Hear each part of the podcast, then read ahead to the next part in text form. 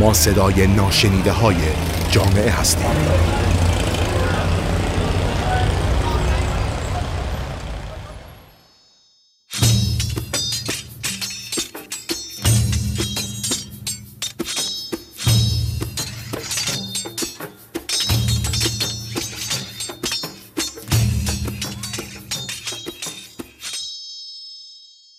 به نام خدا. در خدمت همه دوستانم در همه جای دنیا هستم با کمال عرض ارادت و تواضع و از اینکه دنبال می‌کنید این مطالب رو بسیار متشکرم. امیدوارم به قدر توان گامی در جهت تنویر افکار و آشنایی با حقیقت تاریخ بردارم. متاسفانه شرایط زمانی و شرایط این ویس ها امکان این که من مدارک و اسناد آنچه می‌گویم رو دقیق برای شما بگم نیست.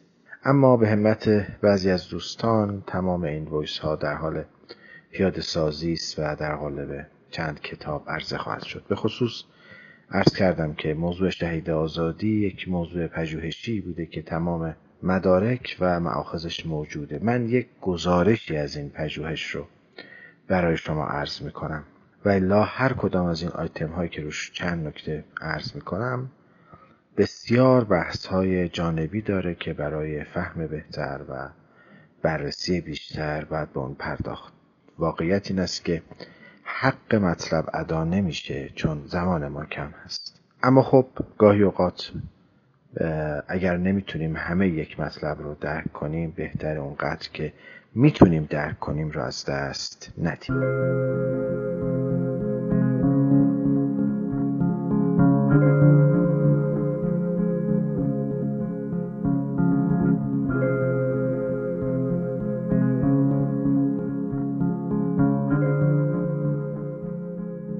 امروز بحث رو با یک سوال شروع می کنم اگر شما ارتباطتون رو با پزشکان قطع بکنید آیا می‌تونید از علم پزشکی بهره مند بشید؟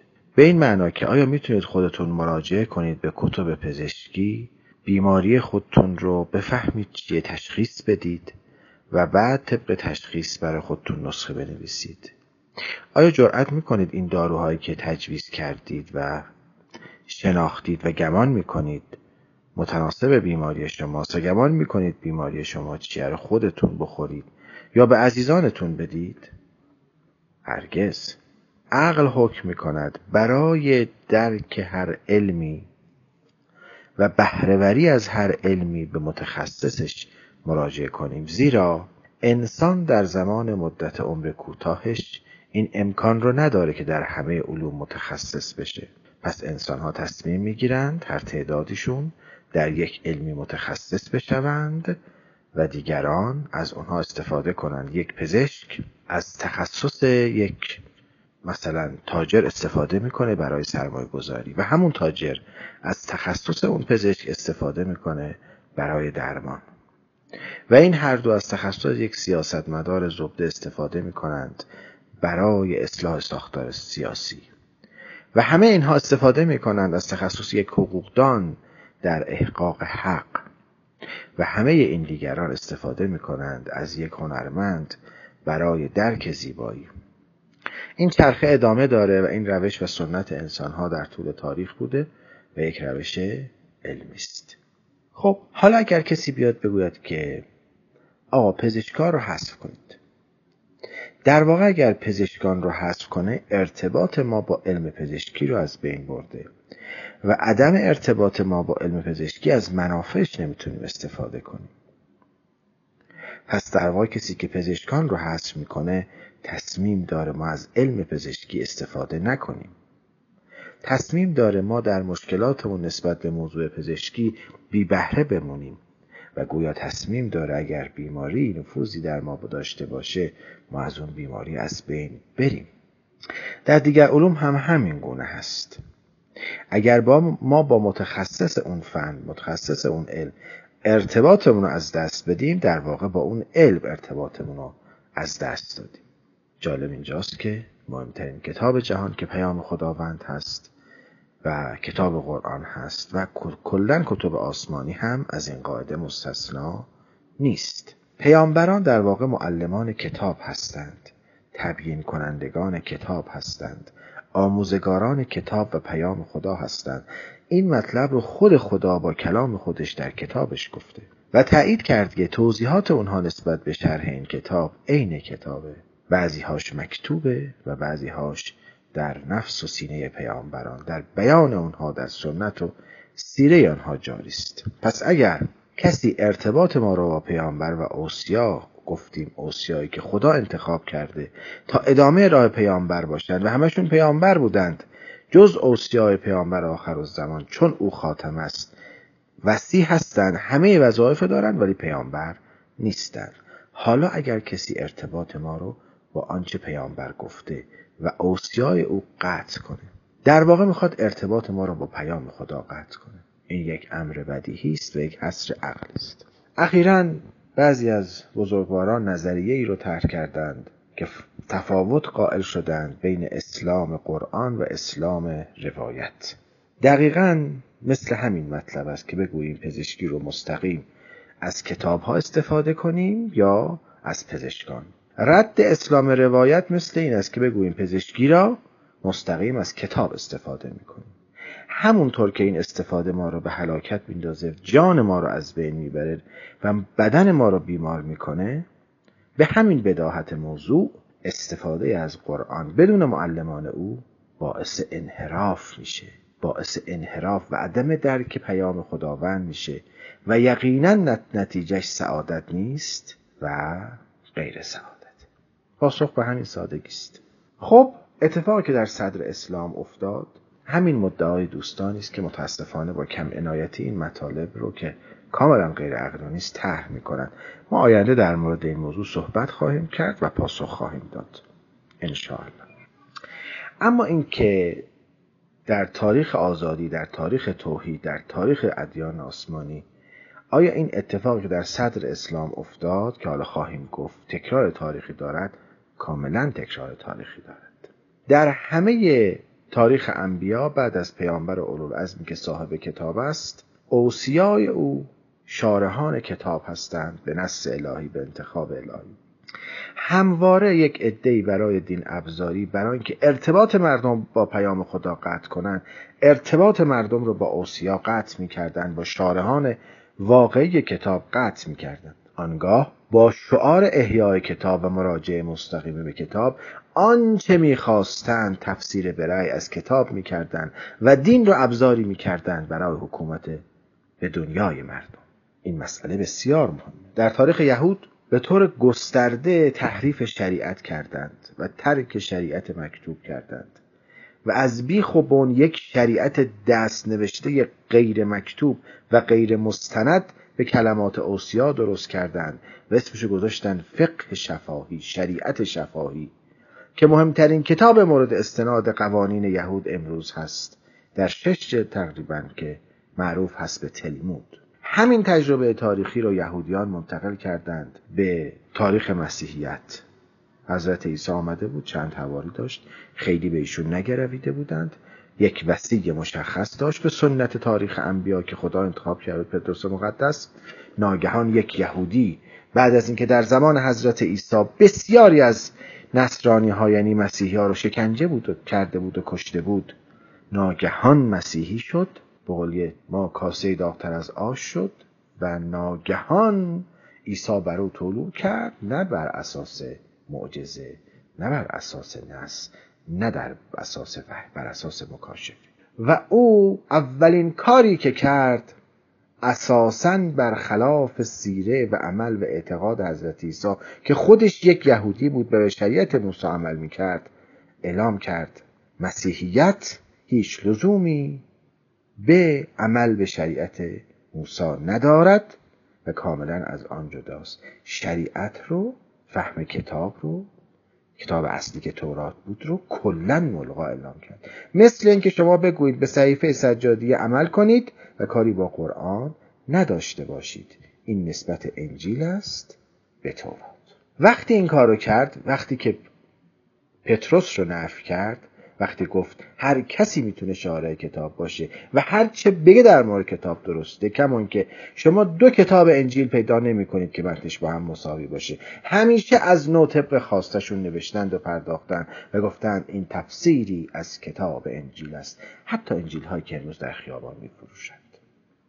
در اسلام هم همین اتفاق افتاد. خواهیم گفت که اتفاقی نبود.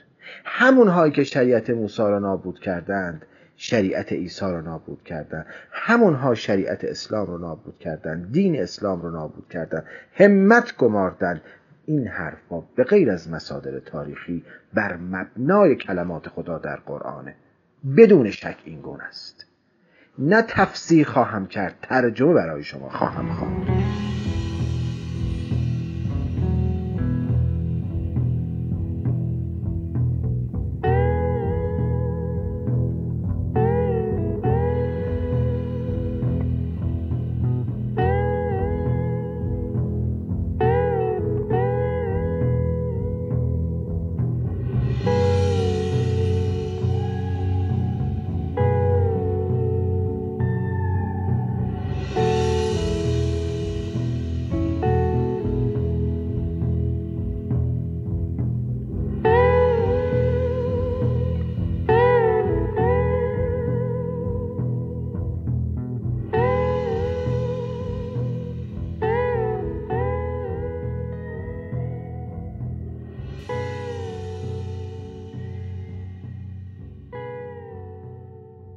وقتی خلیفه دوم یه روز به مردم اعلام کرد هر کسی هر چیزی از پیامبر نوشته داره روایت جمع کنه و بیاره. مردم آوردن. یک مقدار زیادی بر پوست و چیزهای مختلف نوشته بودن یادشون میاد.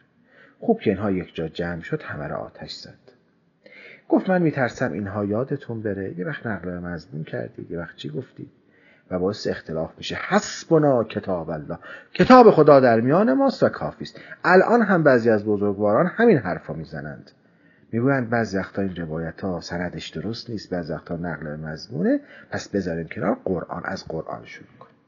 چقدر تاریخ تکرار میشه و اگر ما هوشیار نباشیم اگر ما گذشته تاریخ رو ندونیم حال و آیندهمون نابود فریب این حرفای به ظاهر جذاب رو می‌خوریم. کسانی که این مدعا رو می‌کنن چرا در بقیه علوم عمل نمی‌کنن؟ چرا وقتی بیمار میشن پیش پزشک میرن؟ چرا خودشون کتاب پزشکی رو وا نمی‌کنن؟ آیا کلام خدا که کتاب جاودان است که برای تاریخ نوشته شده و خود کتاب گفته شارح من و معلم من و بیان کننده من و تبیین کننده و فهم این کتاب جز با پیامبر امکان پذیر نیست و اوصیای او که حالا اونم بحث خواهیم کرد؟ کتاب پزشکی که هر روز هم تغییر می‌کنه علم تغییر می‌کنه. با حکم عقل همه کتاب علوم همینطوره. اما در مورد کتاب خدا اینطوری نیست. هفتاد سال بعد از پیامبر نقل حدیث از پیامبر ممنوع شد. باور نمی کنید ولی باور کنید. این گونه بود. چون اگر با فهم پیامبر قرآن رو میفهمیدند که اصلا اینها جایگاهی نداشتند این ظلم که در تاریخ کردن امکان پذیر نبود. وقتی فهم حجت فهم اون کسی که خدا تایید کرده فهمش از کتاب درست رو کنار گذاشتن هر جوری خواستند قرآن رو معنی کردند. وقتی علی وسیع به حق او که انتخاب او بود به جای او قرآن رو تفسیر نکرد کعب الاحبارها یعنی بزرگ مس یهودیان رو آوردن به ظاهر مسلمان کردن. هر جوری خواست از اسلام گفت هر نسبتی خواست به قرآن داد هر روایتی خواست جل کرد. حسین وارث این تاریخ شد. استاد ما میفرمودند خدا شاهد باور نمی‌کنن ولی ایشون میفرمودند استاد بزرگ تاریخ که حالا به دلیل اسمشون رو نمیارم میفرمودن وقت بررسی کردیم. در مدینه امام حسین هست این همه می‌شناسن عظمت داره. یکی دو تا روایت ازشون نقل اصلا مردم مراجعه نمی‌کردن برای فهم قرآن به امام حسین. با اینکه می‌دونستن وصیه به حق تنها بازمانده است با اینکه پیامبر بارها و بارها درباره وصایت او نس گفته بود. الحسن و حسین امام قام قام و اوقاتا این همه گفته بود حسینون منی و انا من حسین. این همه در مورد اوسیا تک تک نامشون رو برده بود. این گونه شد که مردم ارتباطشون با کتاب خدا قطع شد. وقتی ارتباطشون قطع شد وقتی پیامبر حرفش دیگه نبود تفسیرش نبود از قرآن هر گونه خواستن قرآن رو تفسیر کردن. چگونه؟ استحاله مفاهیم الفاظ. خدایی که بیان می‌کردن بر اساس جعلیات اسرائیلیات بود هیچ نسبتی با کلام خدا نداشت.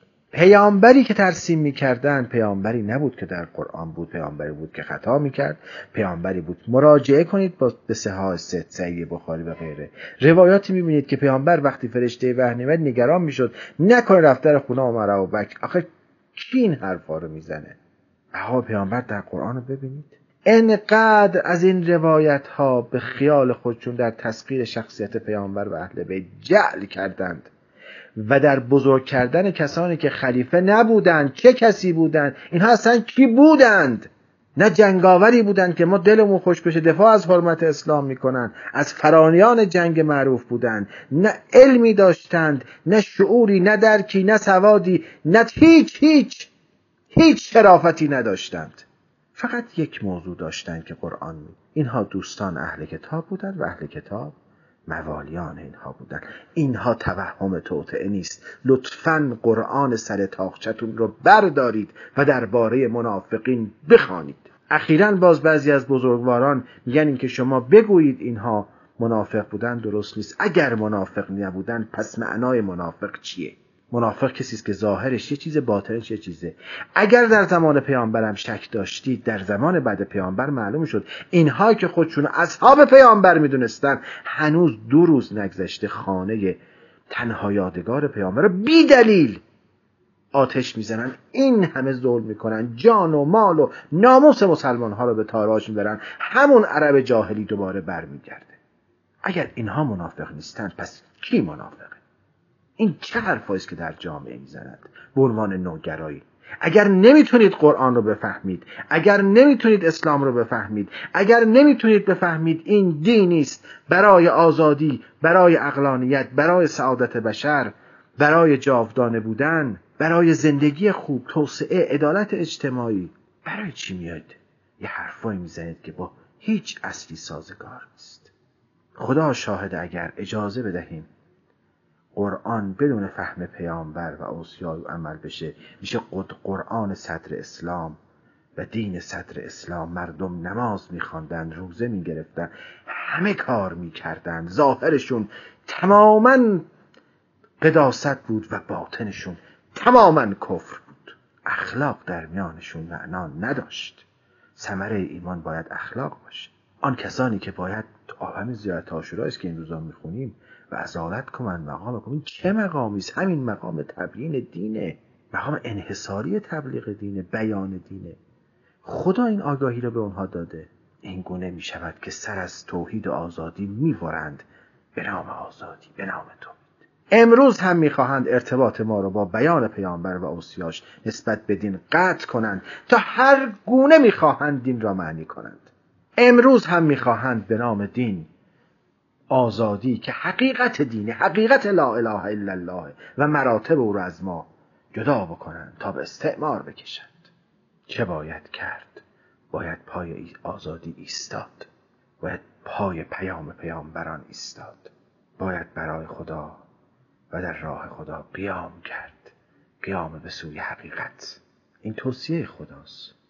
آیا قرآن خوندیم؟ خودم که من قل انما اعزکم به باده خدا یه سفارش به شما ها می‌کنه یه سفارش به همه بنده ها می‌کنه. یه دونه.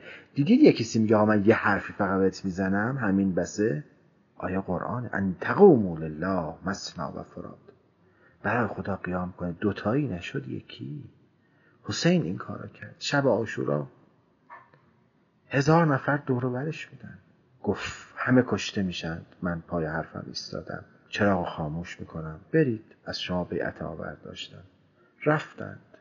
وقتی روشن کرد از هزار نفر حدود هفتاد نفر مونده بودند که نیمی خانواده او بودند. عجیبه. اولین نفری که سوال کرد به برادرش که مظهر وفا بود همه می‌دونستند و عباس علیه السلام پسر علی علیه السلام.